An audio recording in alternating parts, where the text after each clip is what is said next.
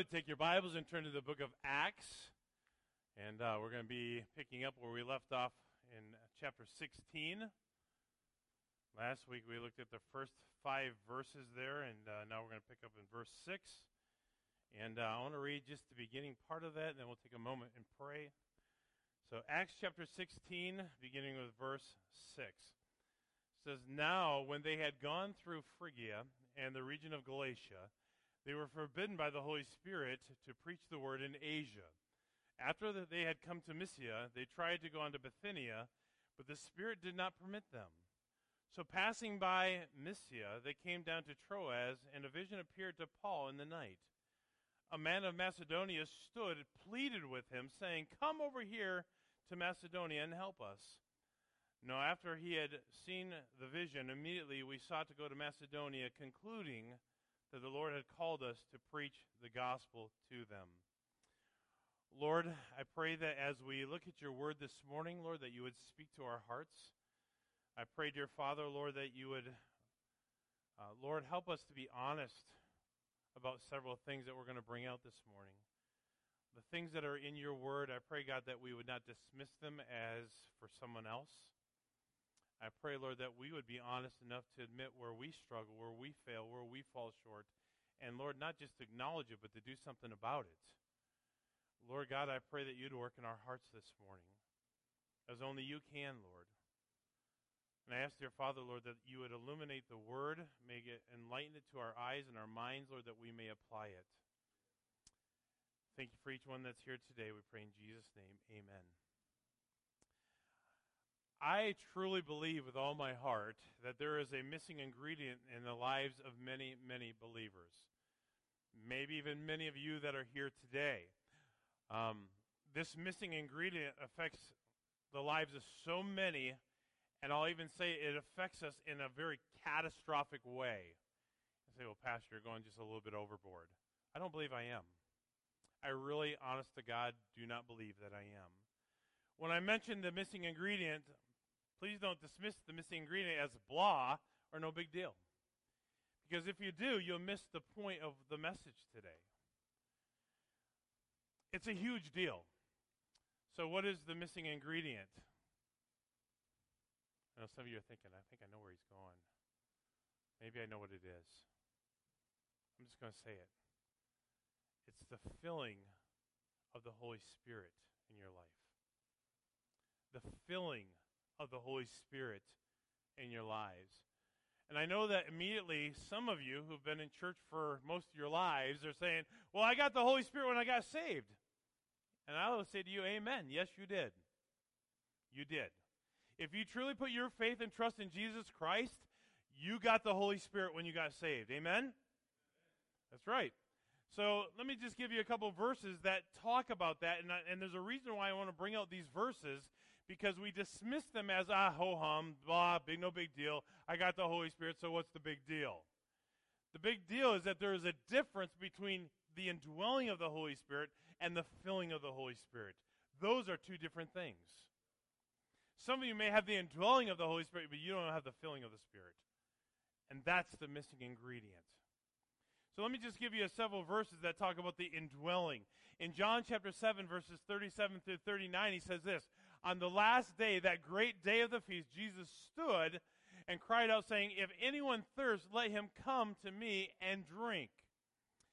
He who believes in me, as Scripture has said, out of his heart will flow rivers of living water.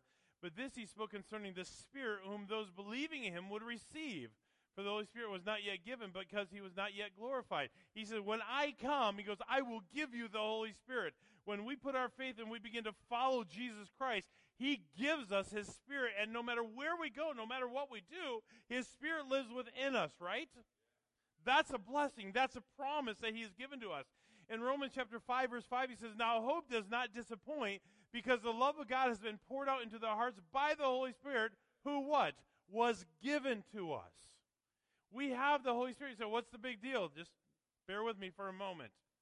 Ephesians chapter 1, verse 13 says, In whom you also trusted after you heard the word of truth, the gospel of your salvation, in whom also, having believed, you were sealed with the Holy Spirit of promise. You were sealed with the Holy Spirit the moment that he took residence within you and that you put your faith and trust in Jesus Christ. And he says that's to the end. You have the indwelling of the Holy Spirit. 1 Corinthians 6:19. Or do you not know that your body is the temple of the Holy Spirit who is in you, whom you have from God, and you are not your own? So therefore, once again, he says, when you put your faith and trust in Jesus Christ, his Holy Spirit indwells you, no matter where you go, no matter what you do. He's the unseen guest at every dinner table. You know, he's a part of every conversation. If you know him and you're truly a follower of Jesus, he's there with you. One more, 1 John 4 12 through 14. It says, No one has seen God at any time. If we love one another, God abides in us, and his love has been perfected in us. By this we know that we abide in him, and he in us, because he has given us what? His Spirit. And we have seen and testified that the Father has sent the Son as the Savior of the world. So what, there's evidence that Jesus lives within us, that his Spirit lives within us by his presence with us. So when we start thinking about it, so what's the big deal? Well, let me just kind of dismiss or squash a couple of myths that maybe some of you have believed. First of all, if the Holy Spirit lives within you, no demon is going to live also in you. People say, well, he's possessed. No, if they're a true child of God, they have truly put their faith and trust in Jesus Christ, you cannot be, they cannot be demon possessed. They can be oppressed, but they cannot be possessed. That's my opinion. I believe the scripture teaches that. The Holy Spirit is not going to share residence with a demon. I don't believe that. It, just like you would not let the enemy live in your house underneath your roof. How many would be willing to do that? I wouldn't. I'm not going to let the enemy of my household, those who would do me harm, live under my house. But I do believe that when someone is in sin or when they've been afflicted, they can have the oppressing of the holy of, of the demon. They can have, you know, his his his uh, squadron so attacking you, but not living within you. This is the residence of Jesus Christ. This is the Holy Spirit's home. It's uh, it's His temple. He's not going to share residence. There's a difference between possession and oppression. Know the difference. But here's where I want to go with this. I'm not going to spend a lot of time there, but here's what I want you to learn from the passage. There is a difference between the indwelling of the Holy Spirit and the filling of the Holy Spirit. They're not the same thing. They're not the same thing. Uh, it is true that the Holy Spirit indwells you if you put your faith and trust in Him for salvation. However, the filling of the Spirit comes as you seek and obey God every single day. You cannot walk into disobedience and be filled with the Holy Spirit at the same time. You cannot live, live for the satisfying your flesh and, and, and, being walking in, in fellowship with the Spirit at the same time. The two co- do not coincide. They are opposed to each other. So if I'm living in sin, I cannot expect to be filled with the Spirit and be performing and walking in obedience to God. You need the filling of the Spirit, which is comes through submission and obedience every single day. Let me give you a couple scriptures to back this up. In Ephesians chapter 3, verses 14 through 19, it says, For this reason I bow my knees to the Father of our Lord Jesus Christ, from whom the whole family in heaven and earth is named, that he would grant you, according to the riches of his glories, to be strengthened with might through his Spirit in the inner man, that Christ may dwell in your hearts through faith, that you, being rooted and grounded in love, may be able to comprehend with all the saints what is the width and length and depth and height, to know the love of Christ with passionate knowledge, that you may be filled with all the fullness of God. You only have that strength by being filled with the Spirit. You cannot fulfill what God wants you to do in your flesh. And by the way, I don't think I've ever seen anybody accomplish God's will living in the flesh. Say, well, they're wealthy. They must have God's blessing. You know, a lot of people are wealthy and have nothing to do with God. A lot of people have the, a great physique and a body that's just super healthy and toned and fit has nothing to do with God. Bottom line is people do things every day apart from God.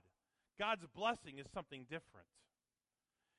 In Ephesians chapter 5:18 it says this, we are commanded to be filled with the Holy Spirit. It says in Ephesians 5:18, "And do not be drunk with wine in which is dissipation, but be what?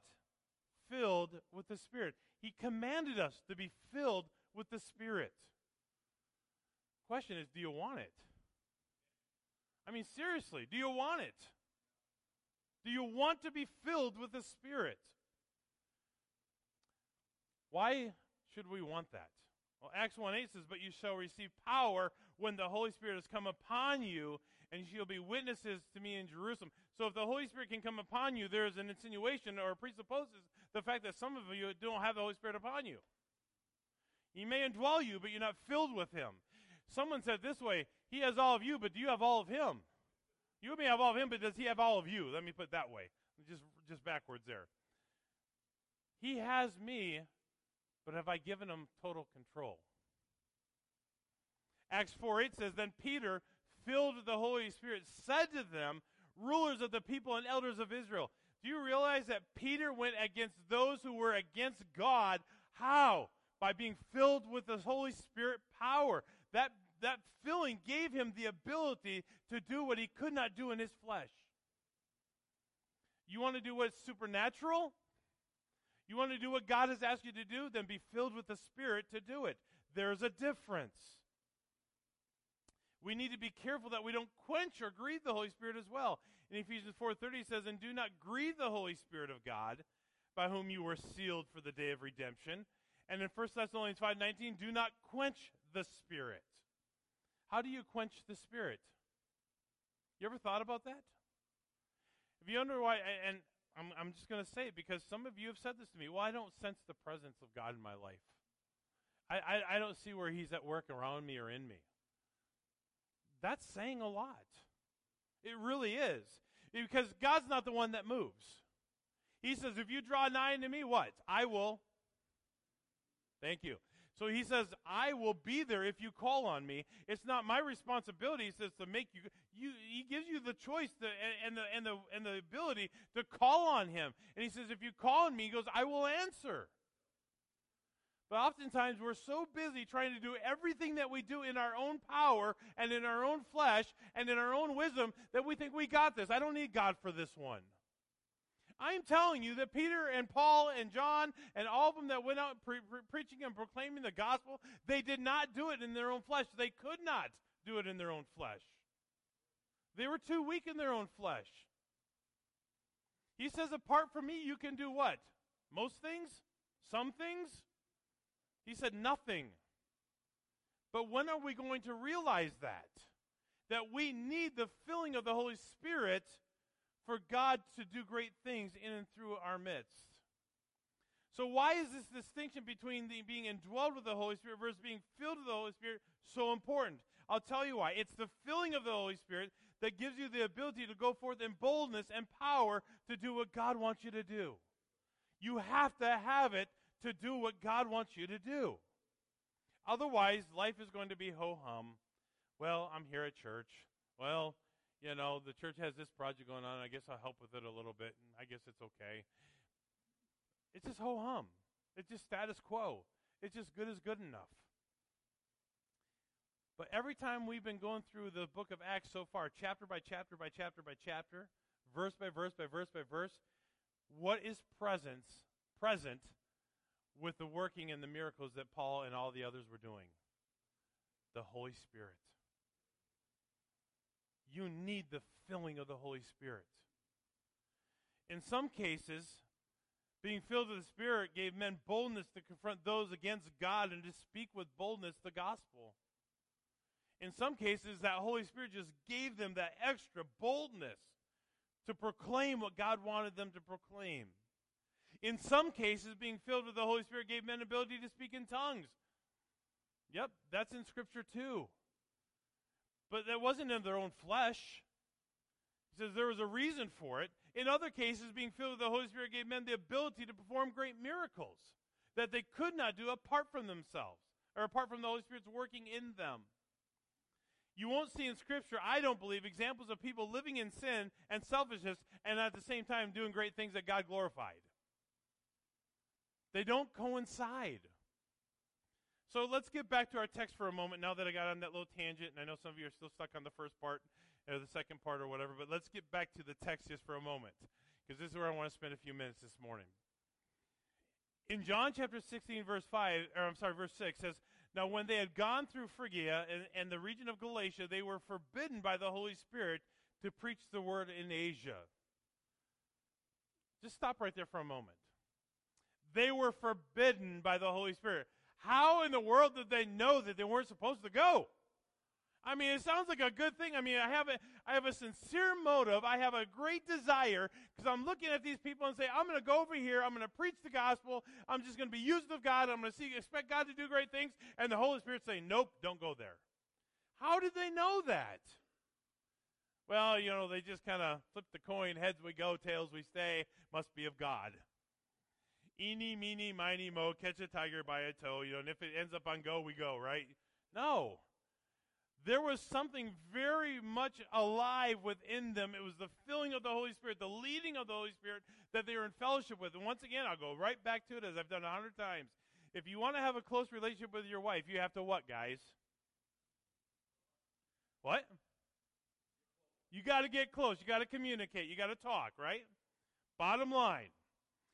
So if my wife's on the third floor and I'm down in the basement, how good is that communication going to be? Poor, not very good. And some of your wives are going, you know, you know, the bottom line is this. If you want God to speak through you, to be working in and through you, you have to submit daily to the Spirit's leading. You need to spend time in God's Word. You need to be talking with Him. You got to draw close. That's how I know that Paul knew exactly where to go and where, where not to go there were needs everywhere. I mean, every time, I mean, we've been looking at this over the last several weeks. They went from town to town to town to town, right? I mean, everywhere they went, there was no places that didn't have needs, right? I mean, why not just go here? Let's extend the service of preaching the word and performing miracles, and let's just work here. This is the next town in line. Nope, can't go there. But there's needs there. Too bad. I don't want you to go there. I love what Dave says often we'll hear a speaker and present a project, and uh, your heart tugs and say, "Hey, I want to, I want to give to that project." Stop for a minute. Did you pray about it? Is that still smallest voice speaking to you, saying, "Do this," or is that just your flesh saying, "Oh, I can do that. I can help with that." The only way to know the difference is to be in prayer and in fellowship and walking with God. That's what makes the difference. There were needs everywhere. Godly men wanted to address those needs everywhere. They were more than willing to go where there was need. We see that in verse 6. They were willing to go. But the Holy Spirit forbid them to go to these certain places. And you see that again in verse 7. It says, And after they had come to Mysia, they tried to go into Bithynia. And God's like, I know there's needs there. I know you want to go there. I know that you probably have great results there, but no. Can't go there. Not going to let you do that. Why? I mean, is it going to hurt if I do it? Don't know, don't matter. Spirit said no. So that's the answer. Oh my goodness. I hate anybody else hate hearing no? I don't like hearing the word no. No goes against my flesh because I want to do what I want to do. I want to do it when I want to do it. I want to do it as often as I want to do it, and I don't really care what anyone else thinks. That's my flesh. So when I get upset with what God is saying no to, because I want a yes, how do we respond? Do we respond in obedience, or do we find a way to make it happen? Because that's what we want to do. That's what we want to see happen. The Holy Spirit said no. How did they know they were not to go? They certainly tried, but God spoke and said no. Well, let me just give you four ways. Number one, roadblocks, closed doors, and circumstances. You ever you ever met somebody who says, "Well, God just opened the door," and you're hearing the full story? It's like, no, you manipulated it.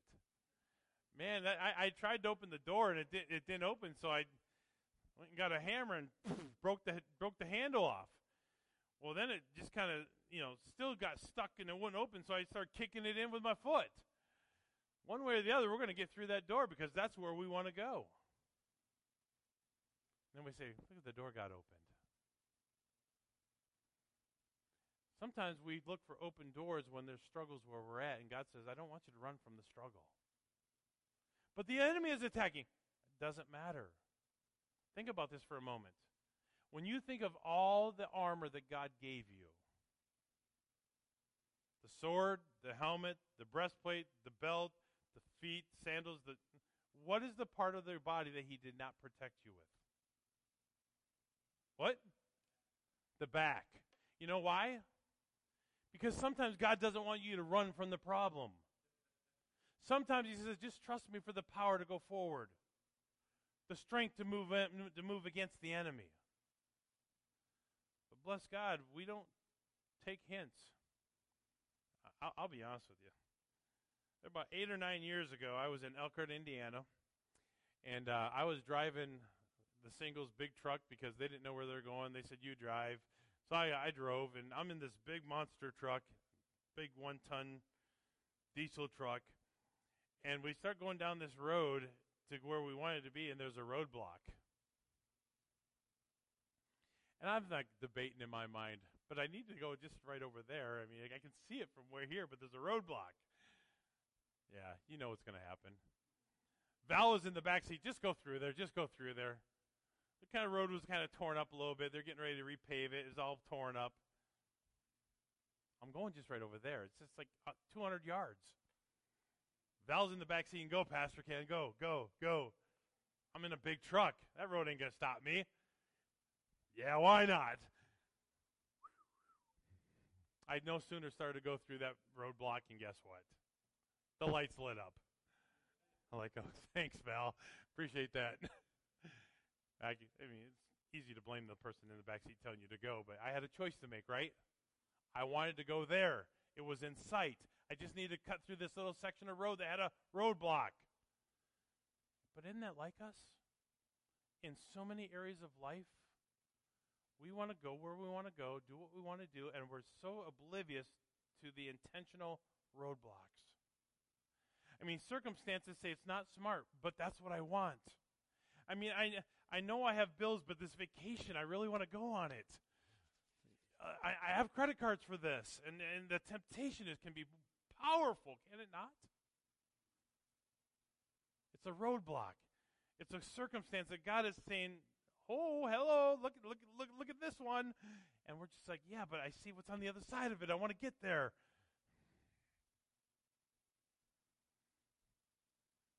These closed doors oftentimes are there for our protection. And yet we want to get through there because it's what our flesh wants. Sometimes it's a word from a prophet. You know, something the preacher said, something the missionary said, something the Sunday school teacher said. Yeah, I know I heard this, but I really want to do this.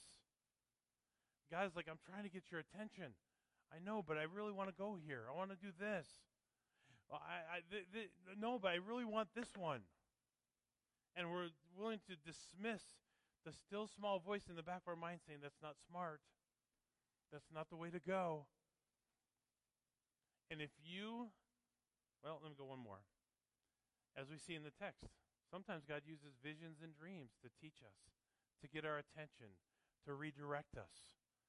I have to admit, I haven't had the, I haven't had these visions and dreams in my lifetime. I just don't. I, I don't know. God hasn't used that in my life. but I know that he has used it in other people's lives. Here's one of them Paul. Say, that's really way out there, Pastor. Yeah, maybe, but did not God use it? He did. See, we can't put God in a box and how he's going to speak to us either. But oftentimes, these roadblocks, these closed doors, these circumstances, the word from the prophet, the still small voice of our conscience, the visions and dreams, God is using this to direct us and sometimes say no question is are we going to give into what God wants or are we going to give, give into what our flesh wants? God was working and Paul was close enough to God and the Holy Spirit was working through him enough to say, don't go there. I want you to go here. And here's the problem with that. If we're not careful, if we do what we want to do enough, say yes to my flesh and no to God enough, you will sear your conscience you will quench the Spirit. You will get to the point where the Holy Spirit, it will be hard to hear if you continually say yes to your flesh. That's what it means to quench the Spirit, to grieve the Spirit. He says, I have this for you, but you're doing this. They walked in obedience daily and trusted God completely. What is that verse in Proverbs? 3, 5, and 6. Trust in the Lord with what? All your heart. And do not what? Lean on your own understanding. And in how many ways? All your ways do what? Acknowledge him, and then what will he do? Make your path straight. He'll direct your paths. You see, you can't have straight path and be on the path that God wants you to do if you're still doing your own thing. He says, in all your ways acknowledge him. And he'll do what he says he's going to do. So back to our text for a moment.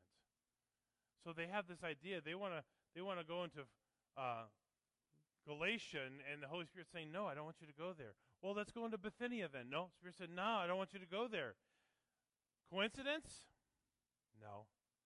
You see, God has a purpose and a plan for while, how and why He's directing you a certain direction. So look at verse 9. And a vision appeared to Paul in the night. A man of Macedonia stood and pleaded with him, saying, Come over to Macedonia and help us.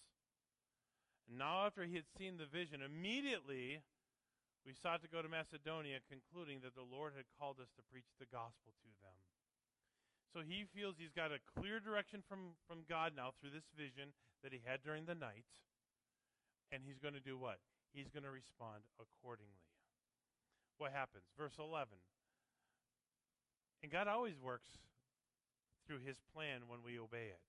Look at verse 11.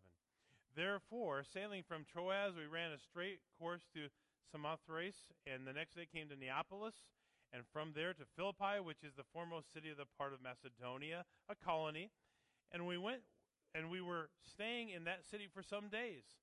And on the Sabbath day we went out of the city to the riverside where prayer was customarily made, and we sat down and spoke to the women who met there. Now a certain woman named Lydia heard us, and she was seller of purple from the city of Thyatira, who worshiped God. The Lord opened her heart and he, and he and to heed the things spoken by Paul. So when Paul did what God asked him to do, to go to Macedonia, he had there in wait people who needed to hear the message. And because he did what God told him to do through the Holy Spirit, God was able to use him there, and he says that his heart was there, her heart was ready for the message to receive it. It says, and when she and her household were baptized, she begged us, saying, If you have judged me to be faithful to the Lord, come to my house and stay. So she persuaded us. Notice the open door that was given in verse 10. Come to Macedonia. Lydia was there worshiping God, verse 12. And her whole family were baptized, which means that they believed and then were baptized. You see, great things happen when we walk in obedience. That's the principle here. Blessing comes from obedience. Oftentimes, we're not seeing the blessing because we're doing it our own way. What's the answer? Start submitting to the Spirit's leading. I want what I want. Anyone else? I want what I want. And I can give you a thousand reasons why I should get it. I can justify it. I can rationalize it. I can excuse it. Anyone else good at it? I'm really good at it. I can give you reasons as that make sense in my mind at least as to why I should do this or get that. Makes perfect sense to me. And yet God is saying, Your thoughts are not my thoughts. Your ways are not my ways, because my thoughts and my ways are higher than your thoughts and your ways.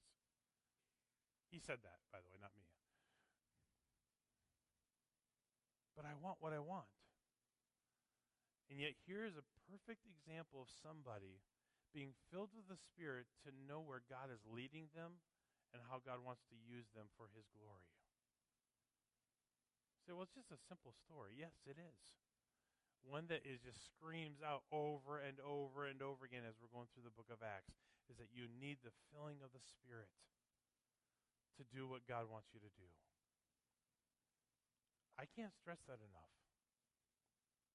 You know why some of you just don't sense the presence of God? It's because you're satisfied with not sensing it. You are. So many of us have lost the drive of life. I, call it the drive of life because there's so many aspects of life you just stop and begin to settle with. You don't like your income, but eh, it's good enough. You don't like the, the management or the supervisors or the or, or the people in charge over you at work, but eh, that's just who they are. I guess I'll just deal with it. Rather than learn and, and develop and get experience and, and, and grow in those areas so that you can move forward. I just accept it. Well, I don't like I, I don't like my weight and, and my health, but uh, it is what it is. It's too hard to make changes. Life is hard, right? But we've lost the drive. You know why some of you don't go to Bible study? Because you don't care anymore.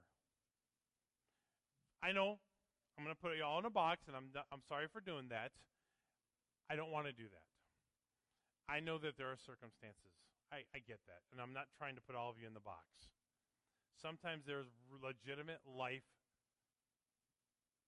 circumstances that forbid you from being involved in everything. Nobody can be involved in everything. I get that. But when the but when the rationale is I just don't want to, that's what I'm talking about.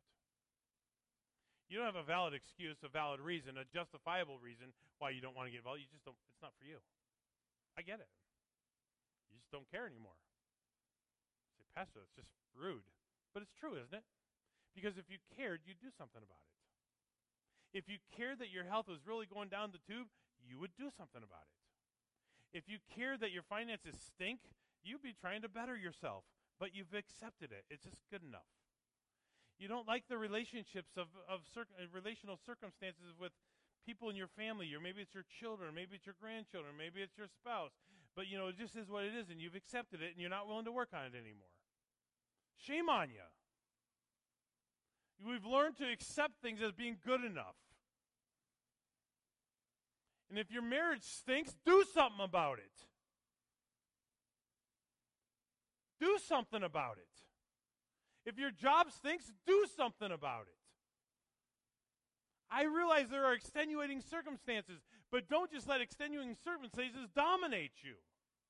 With the help of the Holy Spirit, God can do things if you believe that. I keep coming back to it about every three or four months. What it says in Matthew chapter 13, he says, And Jesus did not do many mighty, mighty works there. What? Because he didn't know how to do it? Because he couldn't do it? He didn't have the power to do it? He didn't do it because they didn't expect him to. Isn't that what it says? He said he did not do many mighty works there because of their unbelief. He says, if you don't expect me to do something, you don't have faith that I can do something, I won't disappoint you. That's what he says. And we've learned to accept as Hoa. How do we know when the Spirit's leading us? You have to get close to Him. You have to spend time with Him. And He says, even ask for it. God, fill me with your spirit. God, do something through me. I don't want to live a ho hum life. I don't want to just go through life and whatever happens, happens. It is what it is. Oh, well. If that's the case, shame on us. You know why we don't see people coming into church? Because we don't care enough to ask them. 90% of the time. I'm not going to put all of us in that box because I know some of you ask. I get that. You know why we don't share our, our, our story with people? Because we don't care about it, ultimately. Because if we cared about it, we'd do something. We're not walking in the Spirit. We're not being filled with the Spirit daily. Yes, we have His indwelling. We're on our way to heaven, but we're good enough. That, that, that's just good enough. I'm satisfied to stop right there. I'm good. I got Jesus in there. The door spun the dial. Can't nobody steal them. I'm set. I'm going to heaven. Woo! And I'm satisfied with that. When's the last time we got on our face and said, God, fill me with your spirit and empower me to do what I cannot do apart from you? Have you ever prayed that? Honestly, have you ever honestly prayed that prayer? God, fill me with your spirit, please. God, I cannot go forward if you don't fill me. God, I will accomplish nothing if you don't work through me. God, I need you. Fill me and wait for it till it happens. Isn't that what that verse says? We, we should ask to be filled with the Spirit. We, we should ask. We're commanded to be filled with the Spirit. Ephesians 5:18. Be filled with the Spirit. And you don't get that by accident. It's not coincidence. Can I just say it? And I just say it to all of us. I'm, I'm putting you in a different category than me. I'm fleshly, and you cut me, I bleed red just like you. But the thing is, most of us are just satisfied with the way things are. If we really cared, and if it was important to us to be filled with the Spirit, to be empowered by the Spirit, to let God work through us in our lives, we would do something about it. We would. I was talking to some folks this week, and I said, you know what? There's nothing I wouldn't do for my kids. How many feel that way?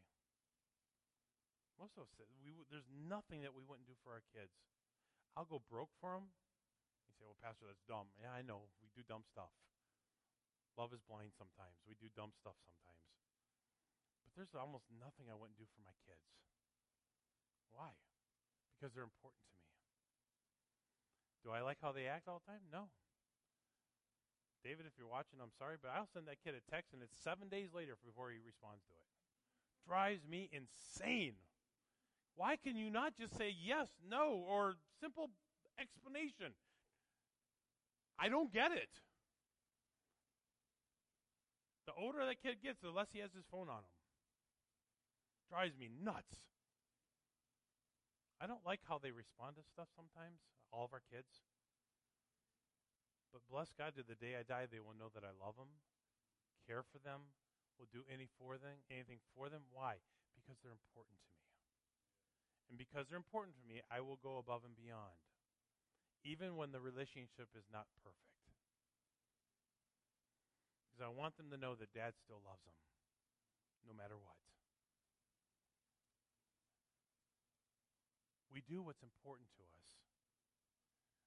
If walking with God is important, we develop that. If serving God is important, we'll develop that. If sharing our story is important, we'll work on that. And it only comes from being filled with the Spirit daily, walking in obedience, spending time with God, saying, Fill me. And the more you walk with God, and the more you surrender to God, and the more you submit to Him, the more he'll fill you to do his work. So you because you can't be going down the direction this way and asking and, and following God going this way at the same time. You can't. Can't go two directions. God's word makes that clear. He said you'll either be faithful to one and, and despise the other, or vice versa. Can't serve God and man. You, you can't serve two directions simultaneously. You can't. And as long as we're satisfied with the way things are, you'll not change. I'm telling you, life is hard sometimes. Anybody else? It's hard. In my flesh, I want to wake up in the morning. Bless God, I got a slice of heaven this week. I'm just telling you, I got a slice of heaven. Thank you, Patty Mates. That crust is so good. I, I mean, you could eat the whole crust and not touch the. Is is that good? You could be filled and satisfied like with a piece of heaven from just the crust. Is that good. Thank you. I'm just telling you. Best peach pie in the world. Blackberry, strawberry rhubarb. I know who to go for what. just saying. And I'm just telling you, in my flesh, I'm hiding that sucker. Ain't nobody touching it. I told her when she dropped that thing off, I'm hiding it. I said, hold on a second. I'm going to go find a hiding spot. I don't want the kids to see this. Are you going to share with Don? No. Well, maybe. I don't know yet. I did give her the first piece, just so you know. I, I cut her the first piece. I shared. In my flesh, I want to eat that whole pie. Why? Man, if one piece is good, three's better. I can justify it. That thing is so good. I mean, that is a slice of heaven on a plate. It is so good. But what is good for us? All things are good in what? Moderation. If I didn't care about my flesh, and by the way, I've lost 34 pounds in the last six weeks. Thank you. I work hard at it, but my flesh wants what it wants. And to say no to the flesh is hard. Anybody else struggle with that? But here's the thing I don't want to be satisfied with where I'm at. I want to improve. I want my relationships to improve. That's why when I tick off my wife, I want to like, man, I want to go fix this as soon as I can. And trust me, it's easy to. I mean, I I don't know about you, but I can sin in a millisecond. I mean, boom, done. But you just said you were. Yeah, I know, but I just had that wrong thought because I. Oh, hmm. It only takes me a millisecond to sin. I can just say, God, I'm sorry, please forgive me, and boom, do it again. Wrong thought. Wrong action. Wrong motive. Anyone else? I need the filling of the Holy Spirit every day, every hour of the day. And that's why I have to constantly say, God, fill me. Teach me your word. Help me to apply it. Help me to live this out. Because, God, I can't do it without you. He said, apart from me, you can do nothing. Believe that. You might think you're doing something, but you're not. If it's man made, you're going to have man made results. But if God's doing it, you're going to have God results. I want those because man's ways are temporal, God's ways are eternal. There's a huge difference. But it starts with saying, I want it. I want it. You have to want it. Some of you have quit. Some of you have given up and accepted way, the way things are. And I know that because some of you, 70% of you do nothing outside of the Sunday morning service. You say, well, does it have to be done here? No, I'm not saying that. If that's what you're getting from what I'm saying, you're missing the point. The point is, some of you have just quit serving. You've quit walking with God. You've quit getting involved because, for whatever reason, you've justified in your mind for. Faith without works is what? Dead. It's not real faith. So if you're not serving God, prove to me that you know Him from God's Word. Not my opinion. He said it. So justify that however you want. Things need to change. Pastor, you're ticking me off today. Well, okay. Get mad at God, as Moses said. You're not you're not murmuring against me. You're murmuring against God, because it's His word. I just want to challenge all of it. I, and I'm preaching to myself here. I have to constantly surrender to my flesh. I'm just telling you, man. I don't care if it is a good beef Nathan's hot dog. If one's good, three's better. I I want it. I want that man. My wife last night she was making some killer potato salad for today. I want to just like grab a spoon and give me the bowl. You have to make more for the rest of the kids coming tomorrow. I want it. I didn't ask her. I took one bite. But my flesh wants it. My flesh wants what it wants in every area. And then, in order for us to be walking in the Spirit, we have to say no to the flesh. Don't be satisfied. Ask God to fill you and empower you to do, to get back on track. Say, well, it's just a simple story. Yep, that's all it is. Story of a couple guys that wanted to go here. God said no. They said, well, let's go here. God said no. He goes, go there. Okay, we'll go. How do you know that? Daily walking with God. Daily saying, God, fill me, use me. Daily, God, I surrender to what you want. Daily, God, I will say no to my flesh. It's a daily thing. In fact, it's not even a daily thing, it's an hourly thing. Ugh. So, in conclusion, what needs to change in your life? What needs to change? You can't do it apart from being filled with the Spirit. So you're saved. Great. He indwells you. You have the ability to be filled now. What needs to change? You know what it is. God has already pointed out. I've mentioned some things, and you're saying, yeah, that's me. What needs to change? Are you willing to do it? And let me just say, part of doing it sometimes means that you need the help of others. I, I struggle with that. I want to do what I want to do because I think I can do it. Anyone else? I'm strong enough for this one, God. I got this one. I, I know you're there, but I got this one. Right. As you crumble and fall. But what needs to change? Got broken relationships? I realize that there are circumstances that are hard to overcome. What's done is done. No, but you can correct it to the point that you can correct it to keep communication open with your kids, with your relatives, with your loved ones. Don't just accept it as, oh, well, it is what it is. You're saying, God, you're not strong enough for this one. You're not powerful enough for this one. Job situation, God, I, I know you're, you're concerned for me, but this is just too big a deal for you. I get it. Really? Is it too big for God? It's not. But you got to believe that. You see, I found in my own life is that my sometimes my faith extends only as far out as I think God can do it. I remember this illustration. I close. I remember my first mission trip that I went on. I thought, oh, this much money? Oh, that's that's no problem. In my mind, I could figure out how I could get it.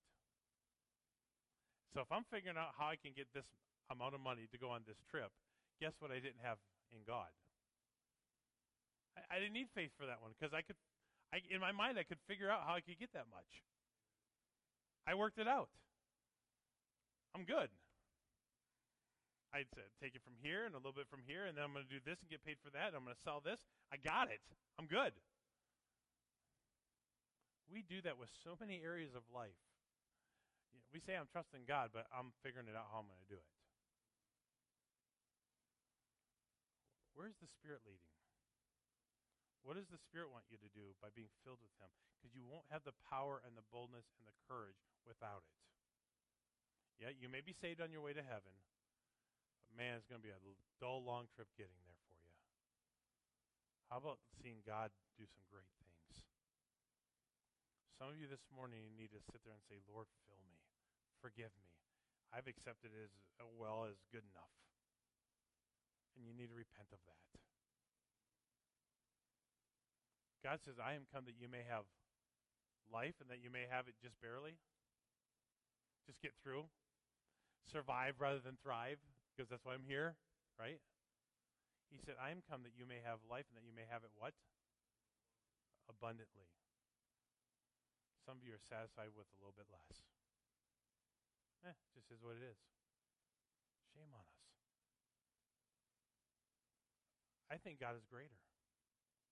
I think he can do more. Anyone else? Let's let's let's act like it then. Let's expect it then. Let's trust him for it then. Let's pray. Lord Jesus, we come before you, Lord. Lord, I don't know if I've been true to the text as much as I wanted to be, but Lord, your Spirit has led us to believe that we cannot do anything. We would not know where to go, what to do without your Spirit's filling. And God, so often we can miss the boat by doing our own thing. I know I have, God. Please forgive me, Father. Forgive me for being selfish. Forgive me for not trusting you and daily saying, God, fill me. Forgive me for not always walking in obedience as I ought, Father.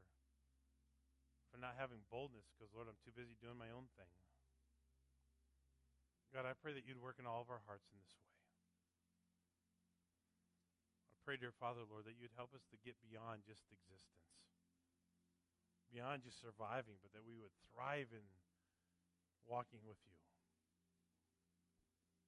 Lord, some of us are sitting in the congregation saying, I don't even get what he's saying. Maybe they don't have the Holy Spirit to begin with. They don't have the indwelling because they're not saved. But Lord, I pray that you would work in our hearts this morning. Lord, I pray that we wouldn't get hung up on one aspect of the sermon, but Lord, see the big picture. Lord, that we would do what we can through the help of your Holy Spirit to apply it, Lord, to make changes where necessary with your help.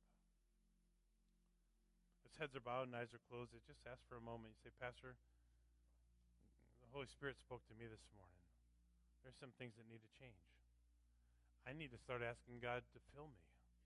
I need to ask, start asking God to, to help me walk in obedience and, and to be led by the Spirit. I've been doing my own thing. God's convicted me of that. He's shown me there's some areas that need to change. Would you pray for me? Anyone like that this morning? Yes. In the back, in the front, the sides. Many of us across this auditorium this morning have acknowledged that there's something that's not quite right. It's not where it needs to be. What will you do about it? Maybe it's a relationship. Maybe it's a situation in your life, a circumstance that has happened that you've just allowed to be what it is because you, in your mind, it's not going to change. Repent of that. You're saying, God, you're not big enough. God, you're not strong enough. God, you're not powerful enough. That's a lack of faith, a lack of trust, a lack of seeing God who He is.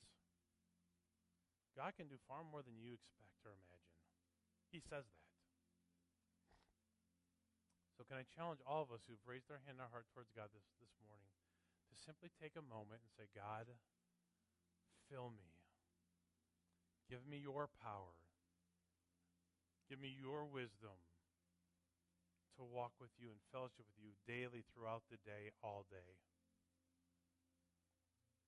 And those areas that you've agreed with, those areas that you said, yeah, that's me, I've kind of quit, I've kind of given up, I've kind of, Lord, I'm giving those to you. And God, I'm just going to pray and trust you to work because I can't fix it.